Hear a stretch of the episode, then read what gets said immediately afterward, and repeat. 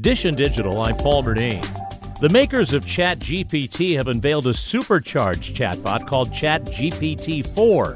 OpenAI says it exhibits what the company calls human level performance. That includes beating 90% of humans on the bar exam or the SAT. And while it won't replace your CPA, company president Greg Brockman demonstrated how it can help you come up with the proper income tax deduction after being fed reams of tax code. It's not perfect, but neither are you. And together, it's this amplifying tool that lets you just reach new heights. He also showed how you can give it a hand drawn mock up of a website, and from that, it'll generate code for a fully functioning site.